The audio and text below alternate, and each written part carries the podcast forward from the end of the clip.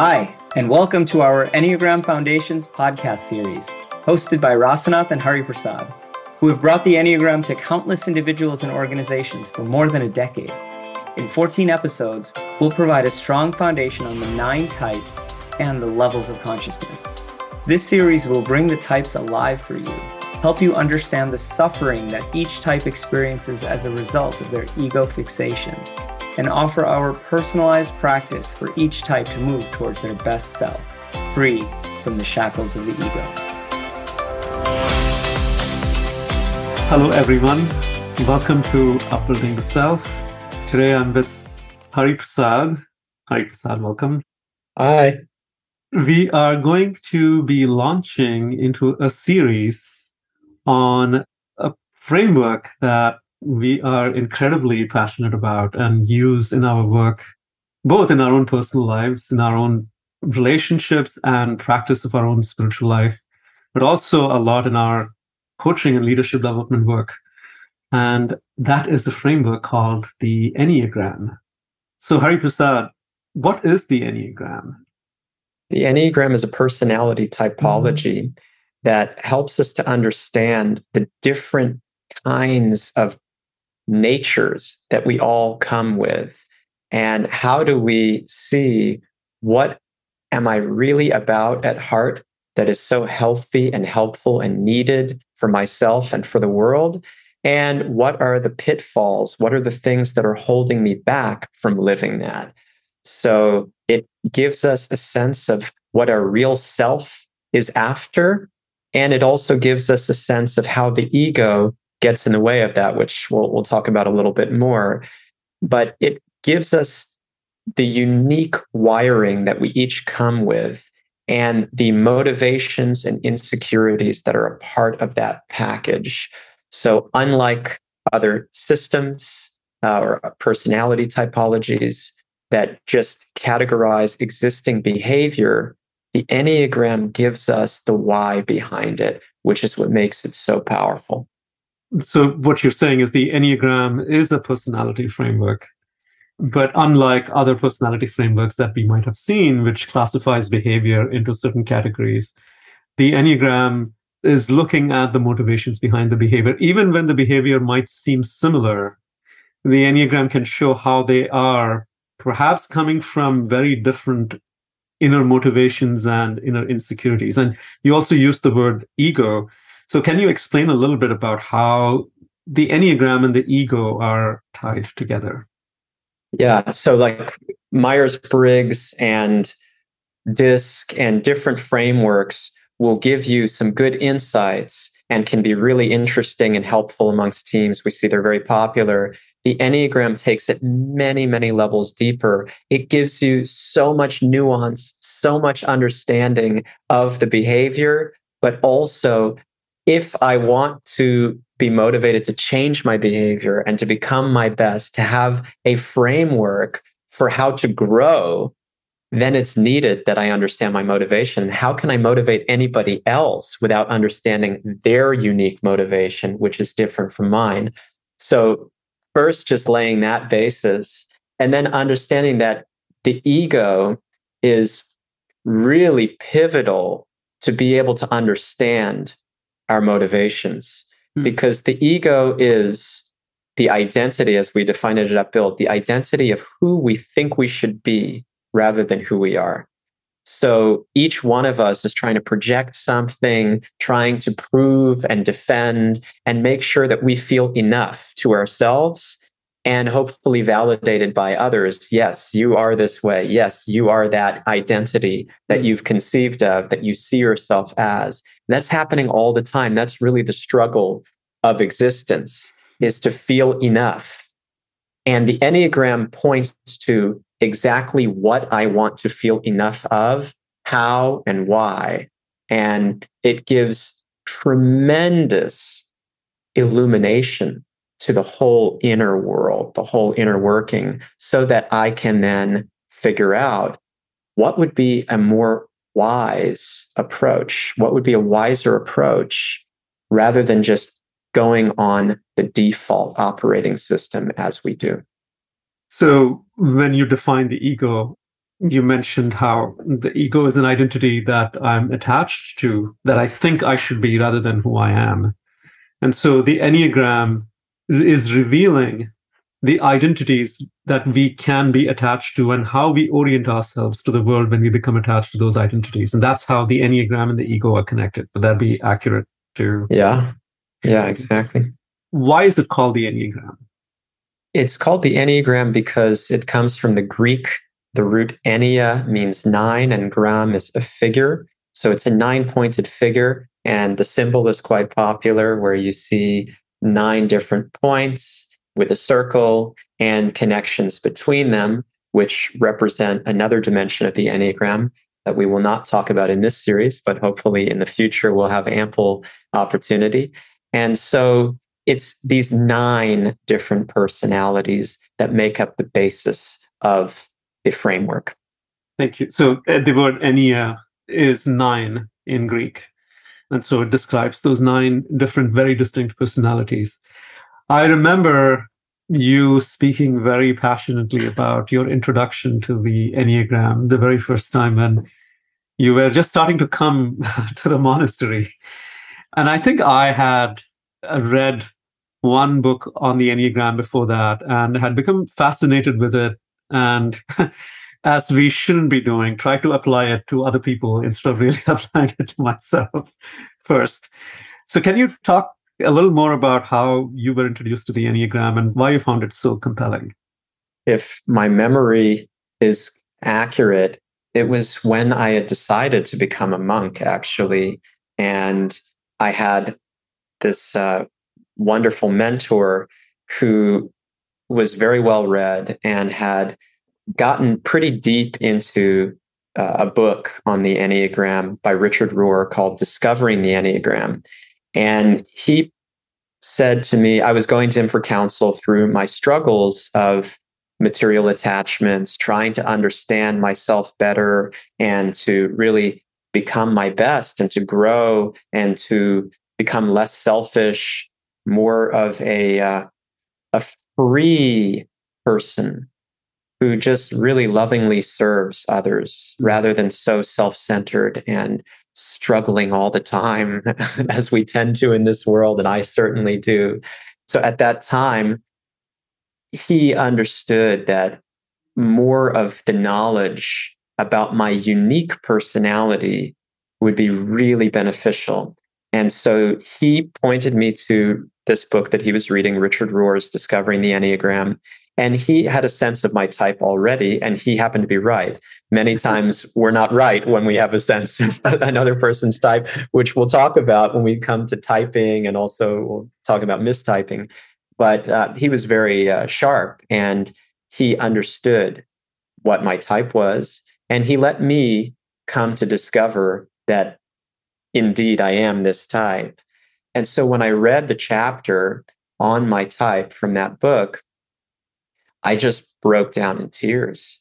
I was so devastated.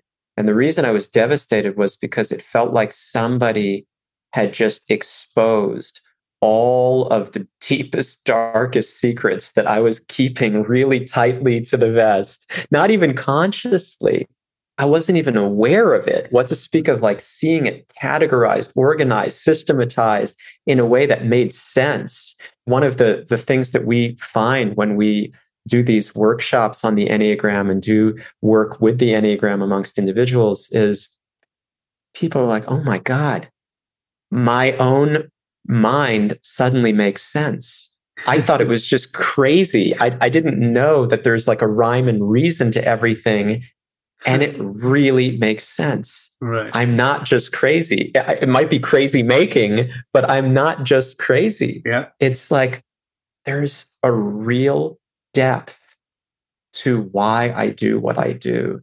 And it is so profound when you get in touch with that. It's also so painful because I felt exposed when I discovered it. And that is the understanding that we need to have. We'll talk again more about that in other episodes. But Richard Rohr would say when you've discovered your type, even though all types are equal, and they are, all types are equal, no type is better than any other, critical foundation, you'll still feel like your type is the worst. because it's like, oh my God, this is so embarrassing. This is so embarrassing. I can't believe I'm just seeing it all laid bare like that. And I never knew that this is everything that I'm up to. Yeah, I had a very similar experience when I rightly identified my type. As I told you earlier, that when I first read about the Enneagram, I was more excited about applying it for other people that I had wrongly diagnosed my own type. And I was very happy with my type. yeah, that's the sign right there. That's the sign. When you're very happy with your type, watch out. That's very likely not your type, almost certainly not your type. And then a few years later, you know, painstakingly becoming aware of uh, the illusion that I had lived in. And my first reaction was, oh, I'm never going to go back to reading this again because it was just very confronting.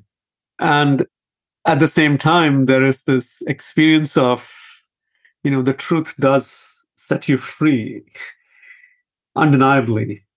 And so when I did come to peace with what my type is, I actually discovered that there is a path to freedom from the traps that I experienced. And I think just in seeing the path forward was freeing in of itself. And the Enneagram has been absolutely invaluable in showing that.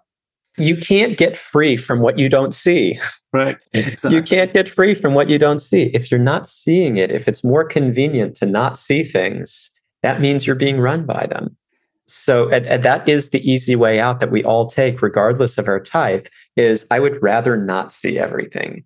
But the Enneagram teaches a different approach if we embrace it in the right spirit. And our our own monastic journey and our spiritual practices teach a different approach that aligns so perfectly. And what we find also in our work at Upbuild is that everything ties to self acceptance why I'm not feeling enough, why my ego is hounding me and harassing me, and I'm trying to prove, and I'm always striving and never feeling quite secure enough, never feeling enough, period, is because I can't accept myself. I can't accept my real self. And it starts with accepting where I'm at, at a distance from my real self, with my ego covering me. It has to start with accepting where I'm at and who I've become in this life. And self acceptance, again, is at the heart of all of our struggle. Mm-hmm. And when we make progress in that direction to really understand and empathize with ourselves, we can offer that to others. Our relationships improve. Our growth trajectory is so powerful. And the impact we have on other people, as well as on our own fulfillment, is just monumental. Mm. So self acceptance cannot be avoided. And therefore, seeing things about ourselves cannot be avoided. Right. We have to walk through it. And the Enneagram is an incredible support. It's an incredible support and impetus for that journey. And uh, the natural byproduct of uh, that kind of awareness is what we bring to the outside world to our relationships, to our decision making. It now begins to come from a place where I'm be- I'm starting to accept my myself and my trappings. And when I'm aware and I can bring the humility of that discovery into my relationships, our relationships start to naturally get better because we have chosen to take responsibility. And that's what the Enneagram I felt really starts to do is teaches you uh, what you need to take responsibility for, which can be confronting and at the same time can be so inspiring when we do take on that mission of responsibility for our own lives. I have seen in my own time uh, working with the Enneagram within the monastery, outside of the monastery, in our work at Upbuild, uh, the Enneagram being misapplied in different ways. Sometimes the Enneagram is like, oh, this really nice cute tool for personality type. Uh, it's a, it's, it's fun. It's, it's fun. fun. it's fun. And, and, it is fun in a way, yeah. but it also shows us a lot of things that are really quite serious. Right. So, what are the common, I would say, misconceptions and misapplications of the Enneagram that you have come across? And can you provide me and our audience what would be the right way to orient towards the Enneagram? Yeah, it's just as we were talking that uh, I take it on a surface level where it's just fun with personalities. Hey, what's your type? I'm this type. What's your type? What and and I get into tests, you know, Enneagram tests. Everybody wants to take a test. Oh, this is my personality. I get to answer all these questions and then it spits back an answer. And now I know who I am. And magically, the test told me who I am. Uh, that does not work, unfortunately. The approach has to be one of seeking. It has to be really, I want to understand. I am seeking. I have to become a seeker, seeker of the real self and again of where I'm at so that I can bridge the gap between the two. And that is highly uncommon in life. And it is certainly highly uncommon with the Enneagram. And the more the Enneagram becomes a popular tool, the more it is uh, a tool of the masses, naturally, with a consciousness around like, what's the easy, fun, cool thing here? And it's used in organizations in the same way. There's a lot of mistyping, which uh, we won't spend time on in this episode, but which we will talk about soon. So it behooves us to approach with a, a gravity mm-hmm. that, yes, we want to have fun. We're, we're not mm-hmm. saying we don't want to have fun, but what is fun? Is it just like frivolous?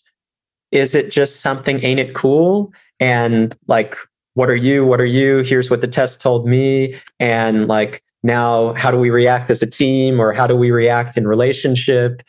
It requires so much more depth of understanding and so much more of a, uh, a gravity that I'm ready to discover things about myself and I'm ready to really be curious about other people mm-hmm. and compassionate because everybody's suffering.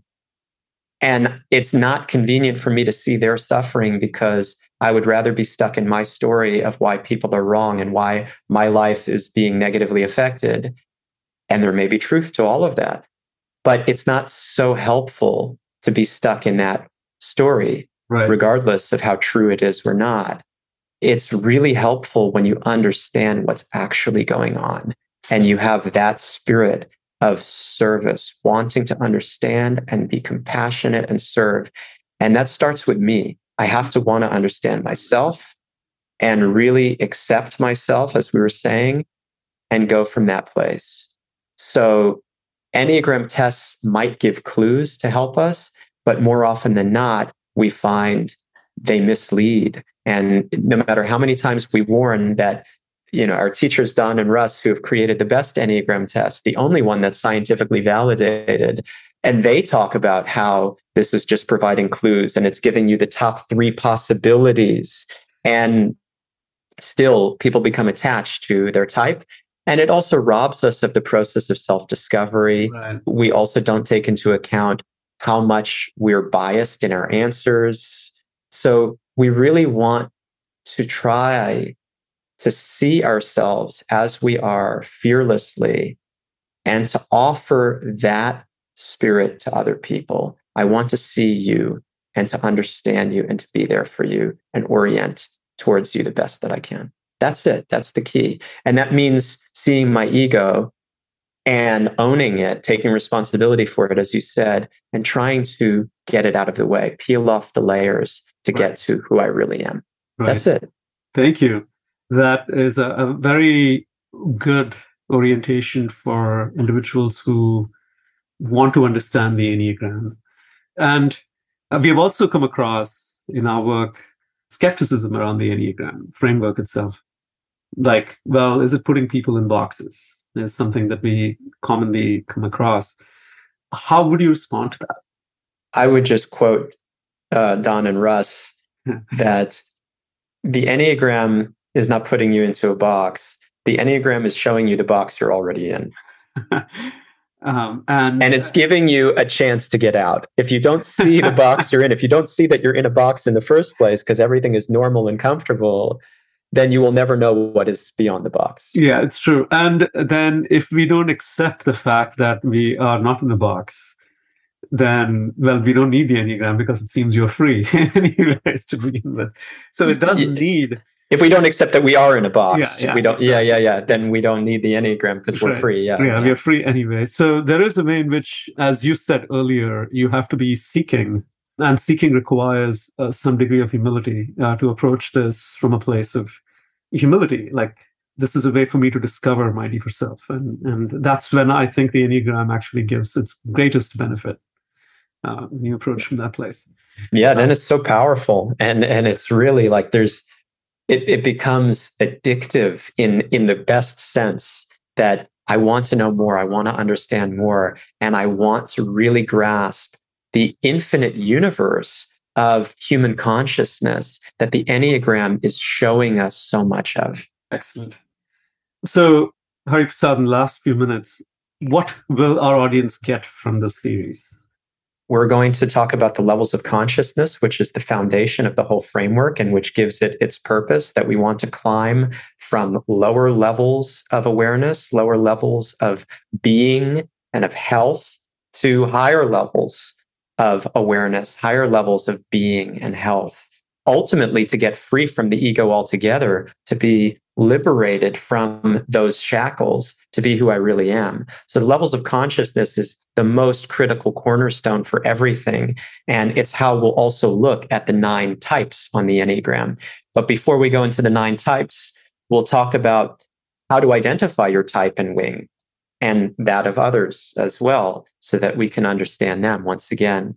We'll also talk about mistyping, as I mentioned, and we'll conclude with a way to really anchor these teachings, these learnings, and to carry them with us the best that we can. I'm super excited for the series. This is essentially converting so much of the work that we have done and trying to condense it and put it in a way that our audience can really understand and appreciate and begin to embark on this journey of self discovery through the Enneagram. And uh, my hope, my sincere hope, is that this series will be exciting for uh, everybody who's going to be listening to it. I'm personally excited to be doing this with you. Uh, Likewise, big time. We started this together, uh, Yeah. sitting sitting at Martha's Vineyard uh, at a very difficult and uh, painful juncture in our own spiritual journeys, and the the birthing of the workshops and this Enneagram work came through that, and also uh, through the blessings of our teachers, including Don Riso, who very freely asked us to take this outside. So I'm excited for doing the series and uh, stay tuned. More is coming your way in this Enneagram series from Upbuilding the Self. Thank you very much.